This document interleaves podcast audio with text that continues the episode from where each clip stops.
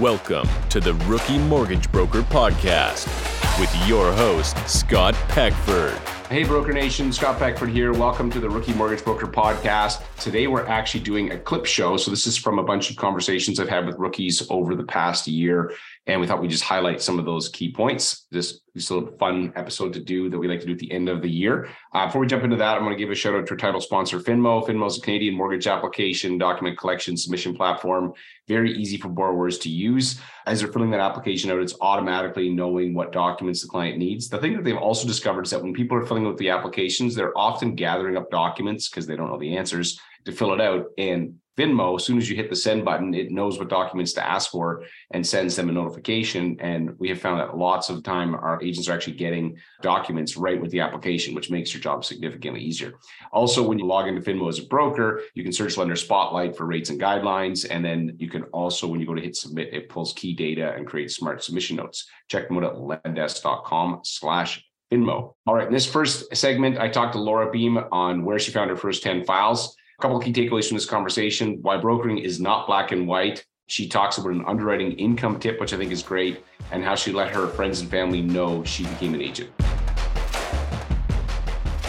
Can you share a file that you lost when you first started out? You can think back and be like, oh, if I would have known this or would have done this different, I would have kept the file. I'd love to share because I like people to see that as a, you know, learning opportunity. I think there's just been a couple where people have come to me, and this is kind of at the beginning stages where you're answering questions. And one thing I have learned being an agent is as much as they try to teach you in the course that everything's black and white, ratios are 39, 44. But when you go to Scotia, you can get an exception. They don't teach you that, right? So at the beginning, right. I'm a rule follower. So following those guidelines, and then you find out kind of six months later, oh, Scotia will allow you exceptions. And you're kind of going back to the drawing board on what you were thinking in that circumstance. Right, right. Yeah, that makes a lot of sense. Actually, it is not black and white. If it was one plus one is two, they wouldn't even need people to do it. They could do it with mm-hmm. software. Mm-hmm. And the thing I think people don't often don't realize is how much the relationship matters oh, with yes. that lender. Like the yep. lender relationship, if they like you and you have a good relationship, you're going to get more yeses.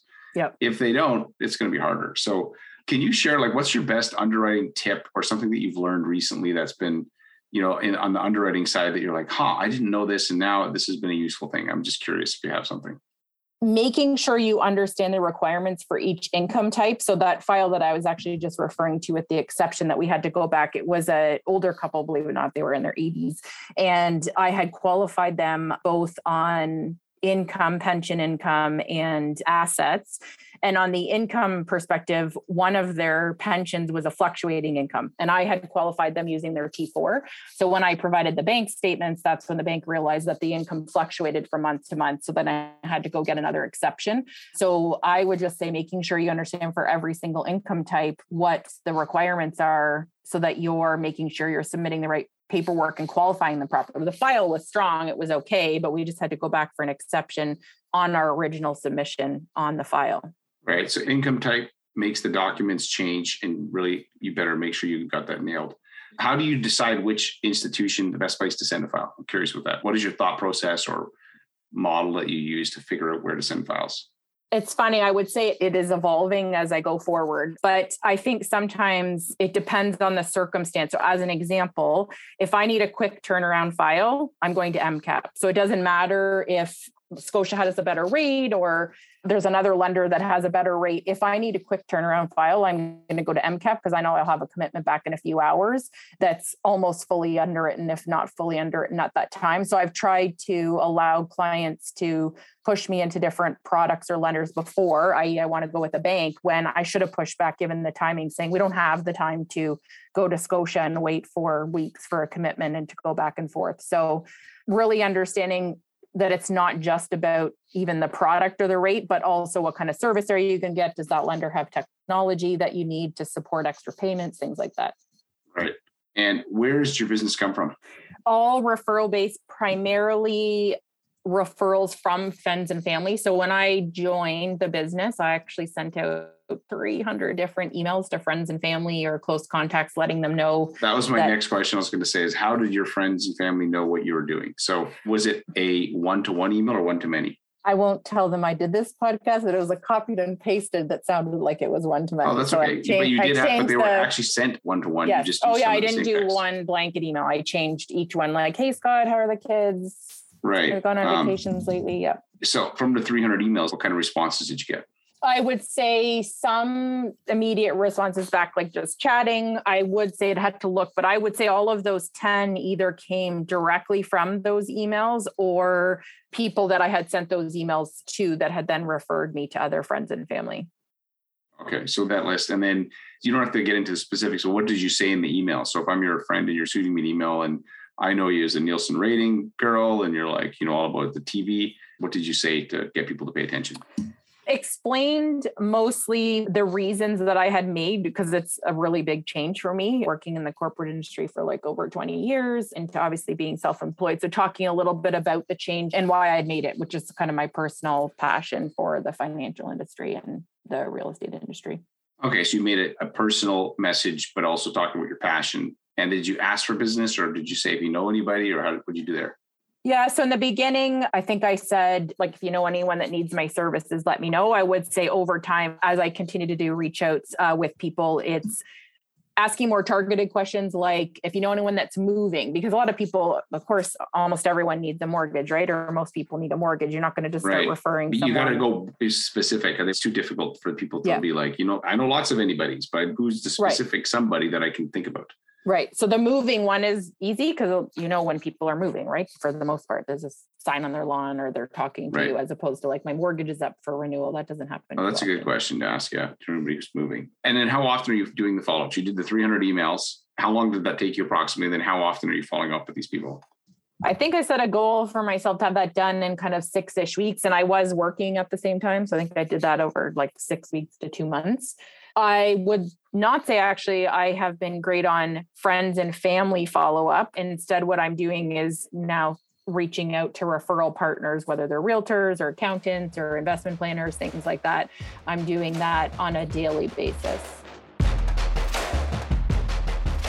All right. That was awesome. In this next segment, I talked to Matt Cook, who's the number one Scotia underwriter in the country. Did something like 1,600 mortgages in 2021, which is crazy. Have a listen to this. And um, he shares a couple key points that you really need to think about if you're a rookie importance of relationships, how to have top brokers improve their funding ratios. This will be a good segment for you to learn from Matt. And so, what's the most number of files that you've worked on at one time? So I would say last year, I did about 1,620 deals last year. I would say each and every day, I literally had 100 deals in my queue. There was no end in sight for most of the year. So you really, all you do is you just put your head down and just work away one task at a time. But each day there was 100 deals in my queue nonstop. Okay, so dude, that's an insane number of mortgages. First off, like amazing. What's advice you have for a broker who's working with Scotia so they can get more files approved? So, like, if you could sit here and talk to a broker who's working with the Scotia BRM, knowing what your side looks like, give me some ideas and things we could do to improve our success rate. Well, first things first, I think the relationship is the most important thing. You know, speaking on the phone or, or meeting up with your broker just to get an idea of where they're coming from, where you're coming from is probably the most important thing to do.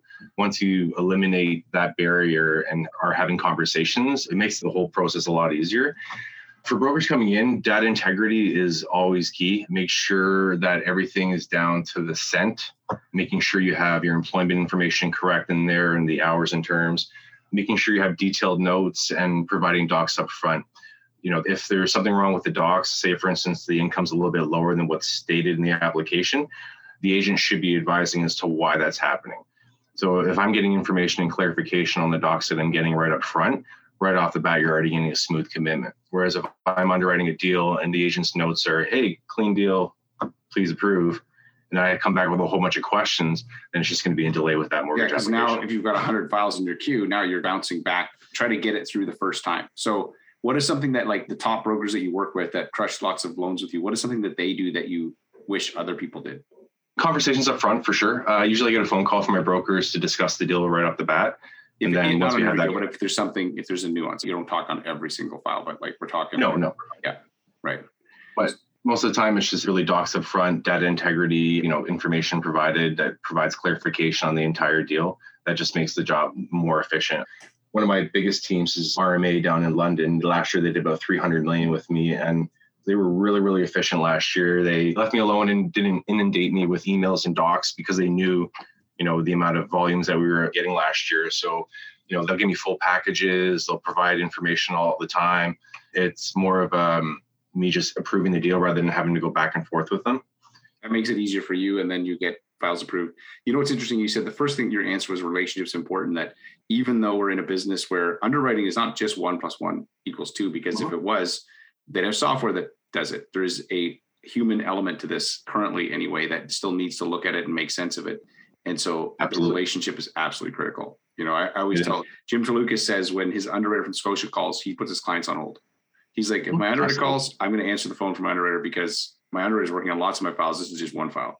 And I think more brokers, they need to understand how this business actually works. Oh, 100%. It is total relationship. It's the middle word of my title, right? Right. That's right. That's true. Okay. So, how does somebody get good at underwriting? So, somebody's listening to this like this, you know, how do I actually get good at underwriting? What would your suggestions be? Years of experience, confidence, education as well. I've taken several courses in the past in order to get to where I am. I've taken real estate law classes, taken the underwriting foundation class back when this was 14 courses rather than the current mortgage agent course. And I've taken the mortgage agent course a couple times as well. Experience in understanding deals, understanding credit, and you know, just having those conversations with brokers as well. You learn a lot from brokers just from an underwriting perspective. The education though is a big key. If you don't have the education and not understanding what you're doing in terms for mortgages, it's a little bit difficult to get into it. And it's like just, learning another language. It's kind of like learning like Spanish or something because it's got its yeah. own whole and it's got all these exceptions. It's not like it's completely and oh by the way, the language changes when the rules change and the government changes or the lenders. So it's even more complex, right? Oh yeah. It's a um, constant learning process. If you could change it, what kind of things would you do to improve the new broker training that we have? I honestly think it needs to be a lot more robust. You know, I've studied the books, I've gone to the courses, and I've taken a look at the online course. I'm not a big fan of the online course. I don't even know if they actually still do calculations, which is huge because if you can't understand the difference between how to calculate GDS and TDS, then you got a big problem.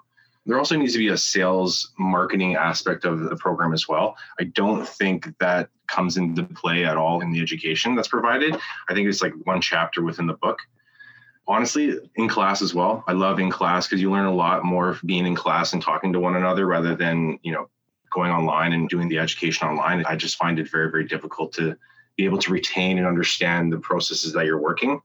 Right. And it's just an expansion of stuff adding real estate law in there as well. You know real estate law is huge in terms of mortgages and understanding it from the solicitor's perspective as well you know, learning from an origination's perspective, you can't read a title or search or a parcel register or even understand what happens in terms of, you know, telling the difference between a regular legal description or a metes and bounds legal description, so to speak. There's a lot that needs to be added to the program just to get to a person where they should be in terms of a mortgage agent or underwriter. All right. So in this next segment, I talked to Wilma Payne on funding 11 mortgages in just 165 days. She actually broke the rookie record for our company Bricks. And Wilma's just doing amazing, even past this conversation that we had. This was earlier this year. She also talked about how she dealt with adversity and her biggest takeaway from our Rookie to Rockstar program. So tell me about because you broke our record. So we had a record for the most like um, because our whole thing is help you find your first 10 mortgages. You did 11 because you just like, you want to do a little more than 10. So you did 11. How long did that take you? 165 days. You did 165, but you actually could have done it quicker, right? Like you were, because yeah. you were messaging me and I was like, how's it going? And you were like, tell me about what happened there. I was supposed to do it in 158 days well initially when i joined i put a challenge to myself like mm, it's good with my my goal is to be the first to graduate right among my batch yeah. so that i put that as you know my one of my goals so and like i really did plan for it and then 158 days i was supposed to complete 10 but unfortunately that was a refinance and there was a delay in the home insurance and how many days was this sorry 158 Right, 158, right. 158 okay. days, yeah. So it was pushed back by a week. So that's why it became 165 days. And right, then but it was still enough that Jeff's like, sorry, you got dethroned. And I, I, somebody's going to come along, they might be listening to this right now and say, Wilma, you're going down. And you know what? We'll high five you. And, I will be happy to hear somebody. You Yeah. know, it's like uh, what do you call this? Jeff was very inspiring too, right? So because Mhm. like when I'm seeing that I'm could easily what do you call this finish first with same colleagues who uh, Yeah. will join at the same time as myself, and then I thought like, hmm, what's Jeff's record? Maybe I should also. I should so you're just going to be the first in your class. and Instead, you're like, I'm going to actually be, you know, get the record. So that's amazing. So where did the business come from? So you got 11 mortgages funded. Where did that original mortgage business come from? Well, it's a combination of realtor referrals, family referrals, friends, and former colleagues. So So what does your pipeline look like now? So like as of today, how many funded are there? Is it 11 or is it a different number? Uh, well, I have 11 funded and I have four scheduled to be funded this month. So, Okay, I'll so you have be at completing 15 at the end of this month. Yeah. And then where's that business coming from? Those business are one referred by a friend. Well, two actually found me on Facebook.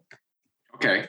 Yeah. And then one was referred by a realtor. And we were chatting with this before turned on. So like, are you getting referrals from realtors? Like what, how's that going? Yes.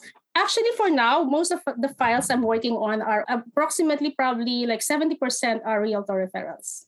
Right. When I was doing the preferred realtor presentation, so what I noticed is that like as soon as after the presentation, the realtors immediately uh, refer clients.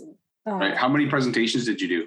You know? Not much yet because I couldn't cope. You right? got busy. Yeah, it's okay. You were, clients, you were having success. I mean, everybody's situation is different, but so like, how many did I you do? I think I've done like seven, seven. That's it? Wow. Yeah.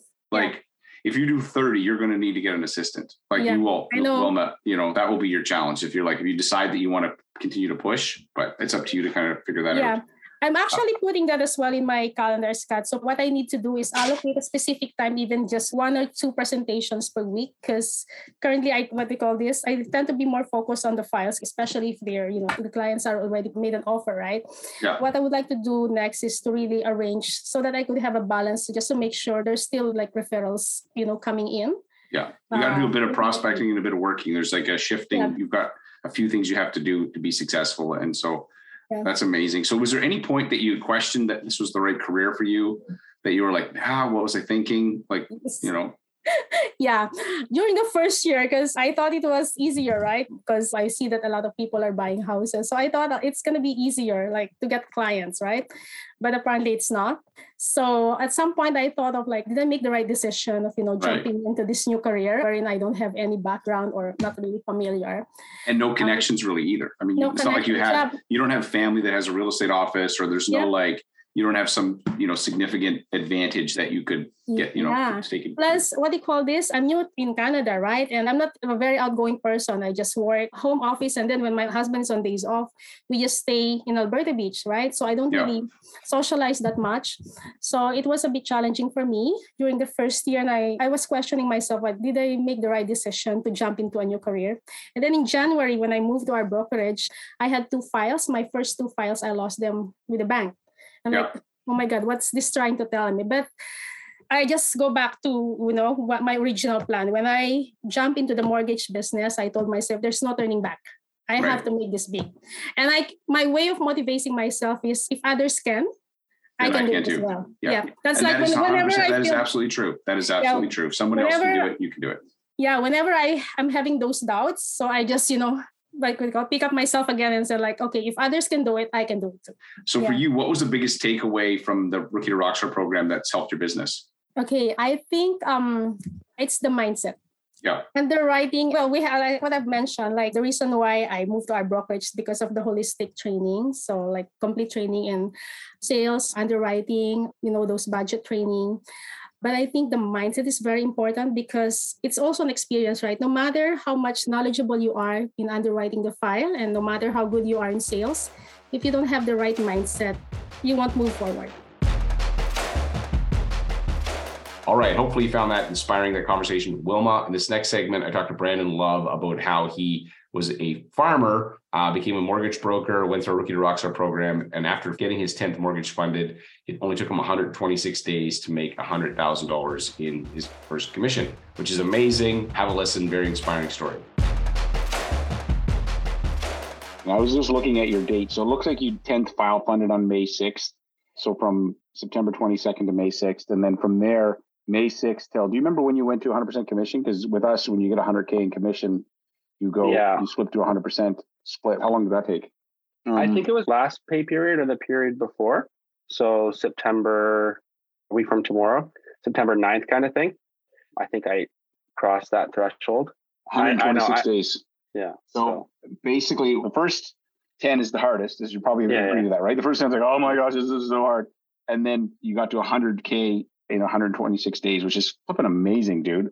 And so, did you have any like connections? Like, you know, did your farm business give you access to real estate agents or, you know, No. builders or any of that kind of thing? No, I just uh, honestly just connected. I followed the program. I just connected with realtors and did my presentation, did some follow up, stayed in touch with everyone, and just built it organically from there. And then it's really been those kind of like core realtors who I work really well with, just now fueling the Where, so, where does your business come from right now? Like, where, if you look at the, you know, that first 100K you did, where did that come from? I would say a grand of it would be like just striking up conversations, and then the other 99 all realtors.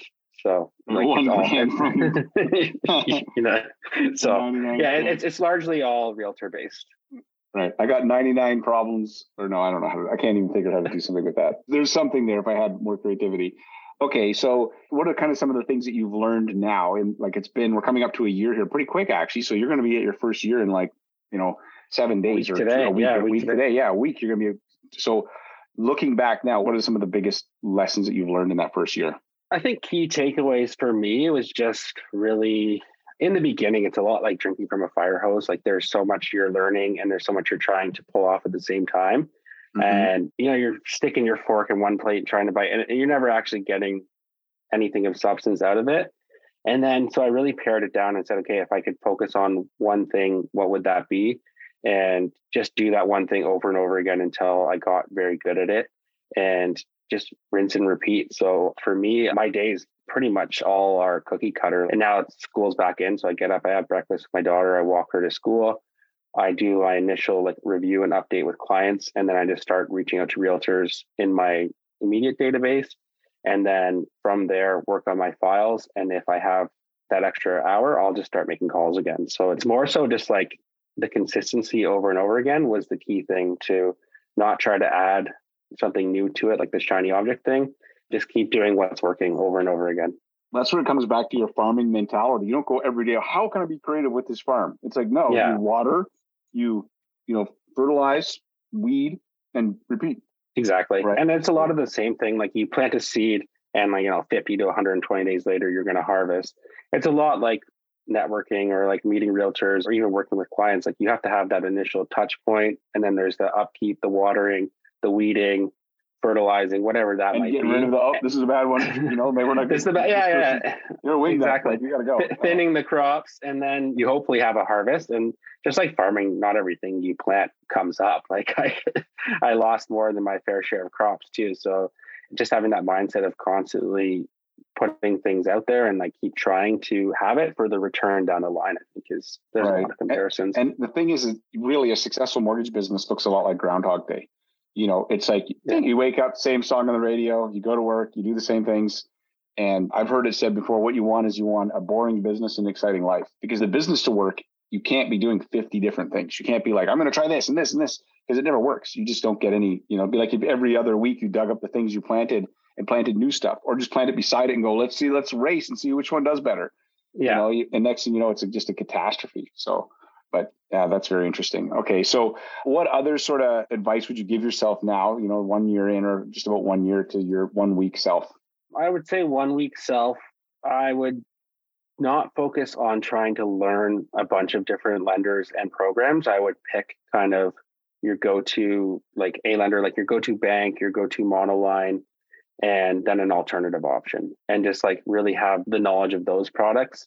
And then from there, just focus on you know your scripting and making your calls practicing with other agents your family whatever it might be just getting kind of dialed into that language a lot like what steve was saying and really focusing on that. Like i started taking a lot of notes and saying okay well in the call this went well or i said this and like totally lost the client you could tell and just kind of noticing those things. Once i focused on that my results got so much better you basically started to observe yourself and you coached yourself in a way by just taking notes and going okay what worked what didn't. and then i think that's a good practice in any case it's just like sometimes you i'll find you'll do something on a call afterwards like that was so good And then other Yeah. times you were like, oh, that was not good. That didn't work. And then you just try and like, you know, adjust and improve. And that's interesting. So what's something recently that maybe an adjustment you've made to your discovery call that you found was helpful for you? I'm curious. Or it doesn't have to be discovery call, Um, but I'm thinking about like, cause again, I know you're observing all these things. So what's an area that you're like, ah, I'm going to make this a little tweak and I feel like it's working better. yeah, I found that sometimes things would flow and the client would be at the point where they're ready to do the application. And I don't know why I was just like kept talking. And I felt like sometimes I was overselling myself. Mm-hmm. And now I get them to a point where it's like, hey, we're ready to roll on the application. I just stop and I'm just like, okay, shut up, Brandon. Let them take the next step and then go from there. You don't have to keep adding on to the situation. Yeah, I've done that too. It's like, oh, and plus we do, and we do this, and then you Yeah. just keep, and they're like, hey, I was in, and now I'm out because you sound like you're really trying too hard, and now I'm like, it creates this like vibe in the back of your head, so you can actually oversell, right? Where Yeah. they're in, just assume they're in, and move on to the next step. And if Yeah. resistance, then you can stop and say, you know, what's up, right? for Uh, sure. And I think that was just like a case. Like I really enjoy working with the clients and like working on the file. So I was getting kind of like stoked myself and then like got to dial that energy back a bit. So All right. Hopefully, you found some insights from that. And this last segment is actually just me, and I'm sharing about the top three lessons that we learned from funding 178 million in rookie volume in the first 12 months, and then the three lessons from running a brokerage where we were focused on rookies. Have a listen to that and check it out. So we launched the Rookie to Rockstar program in August 1st, 2021. And in that first 12 months, our rookies funded $146,873,530 once graduating. So we had a bunch of our rookies, not all of them, a bunch of them graduated, which is to us funding 10 mortgages. And the rookies that did 10 mortgages, they did another 31,490,800. So all that comes to 178,364, 330,000. The blog post is going to break this down in a lot more detail, but I wanted to just share with you the specific numbers. A couple things that we learned from this. And so in this blog post, we intend to do one once a month where we just share with you what's working, what's not. We try stuff. Some things doesn't work, some things do. We're committed to experimenting. We're committed to growth. And so you can go check that out. But in any case, so what are the couple of things that worked? So first was the live Zoom support room. So what is that? One of the things when I talked to rookie mortgage brokers that they told me that was a challenge is that they had a great mentor. The mentor may have a ton of. Maybe the mentor does 50 million a year and knows their mortgages. The problem is the mentor does 50 mil a year. And when the rookie would get a file or get a new lead, depending on how busy that mentor was, they may or may not be able to get a hold of them. So they got this person, they got this amazing resource that they can't get a hold of. And some people told me it would take sometimes multiple days. So if you can imagine, you get a referral, but you don't know what to do with it yet because you're new. But you got to get a hold of your mentor, but your mentor is busy and they keep pushing it off. And so what you take too long, and this happened to some of our agents before they came to us, the person would leave. They'd be like, look, you're taking too long, I'm going somewhere else. And so then what happens is you lose the client, lose your confidence, is even worse. And so I realized that the mentorship model doesn't work because mentors, good mentors are busy. And so how do we solve that? So what we decided to do was commit to having, we've got four full-time underwriters, two that are in live Zoom rooms 40 hours a week. So our agents can literally come in anytime when they have a file, you know, in those hours and be like, hey, I got a new lead that came in. Here's the questions. Here's the file. Here's the letter of employment. Here's the pay stub. And we look at it with them and we coach them through it. And we say, okay, yeah, here's what you need to go ask them. Go get this. And so literally these rookies are able to compete against much more experienced brokers because they have a brain of somebody who's got 10 years and thousands of files experience that they have access to in real time. Much different than having a mentor who, sure, they may have a great brain, but can you get a hold of them? That underwriting support room was, I think, a game changer for us and extremely useful. And you know, it was hard though. And you know, this was much more challenging than I expected. Honestly, I thought, oh, we could get this figured out in six months. took us a year. And it took us a while to find the right mix of process and people and all that in order to get this. But the team we have right now is amazing. And, you know, I think in knowing what I know now, if I were to start it again today from scratch, I think that that number would have been even bigger. I think we would have done more than 178 million, probably 200 with rookies.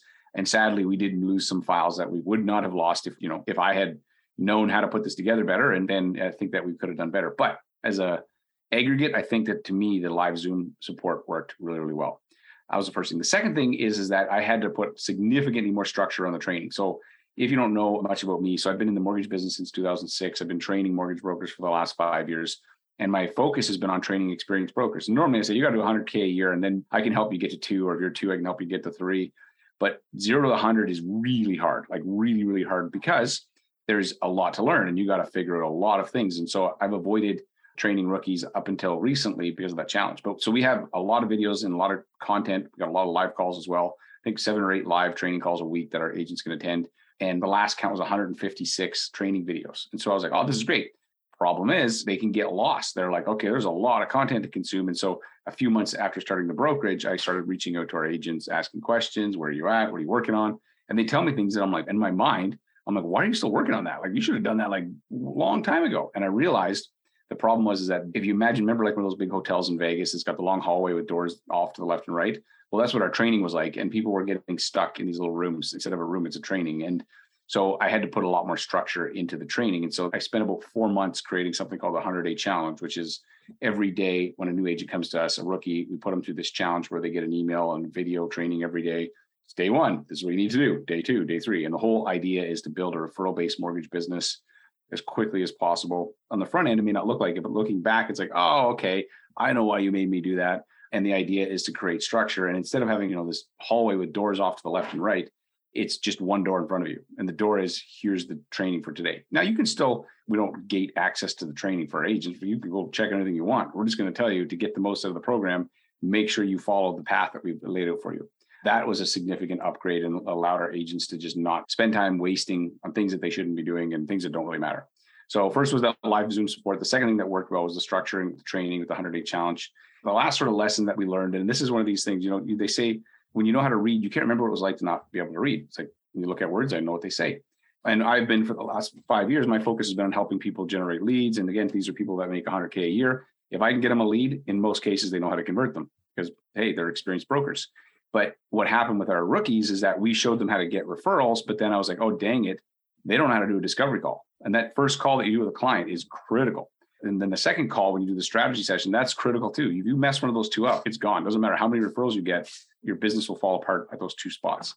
And so we had to quickly pivot and go, okay, we realize our agents are struggling. We're, we're getting the leads, awesome, but we're struggling with what happens with the client conversation. And so we created specific training around discovery calls and strategy calls. And we also created some coaching. So we have coaches every week, even now, twice a week. There's a discovery call coaching session and a strategy call coaching session. And people go into there and they get tuned up on their discovery call and strategy call because it matters. It absolutely matters. And I say, you know, this is something I've recently discovered is that there's three sales required to be a successful mortgage broker. The first sale is the referral source. Got to convince them to work with you, right?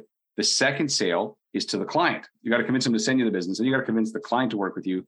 And then the third sale is to the lender and getting them to say yes to the loan. So any break in that chain and it doesn't work. All right. Thanks again for listening to this show. And thanks again for listening to the Rookie Podcast. Please share with your friends who are rookies so they can get some, you know, insights and ideas for their business. Also, if you're listening to this, I'd encourage you to go check out rookie to rockstar.ca. It's a webinar that I have where I share exactly how we help rookies find and fund their first 10 mortgages. Go to rookie to rockstar.ca, check that out. And thanks again for listening. And I will see you next year on all of our shows that we have planned for you guys. This is an I Love Mortgage Brokering production.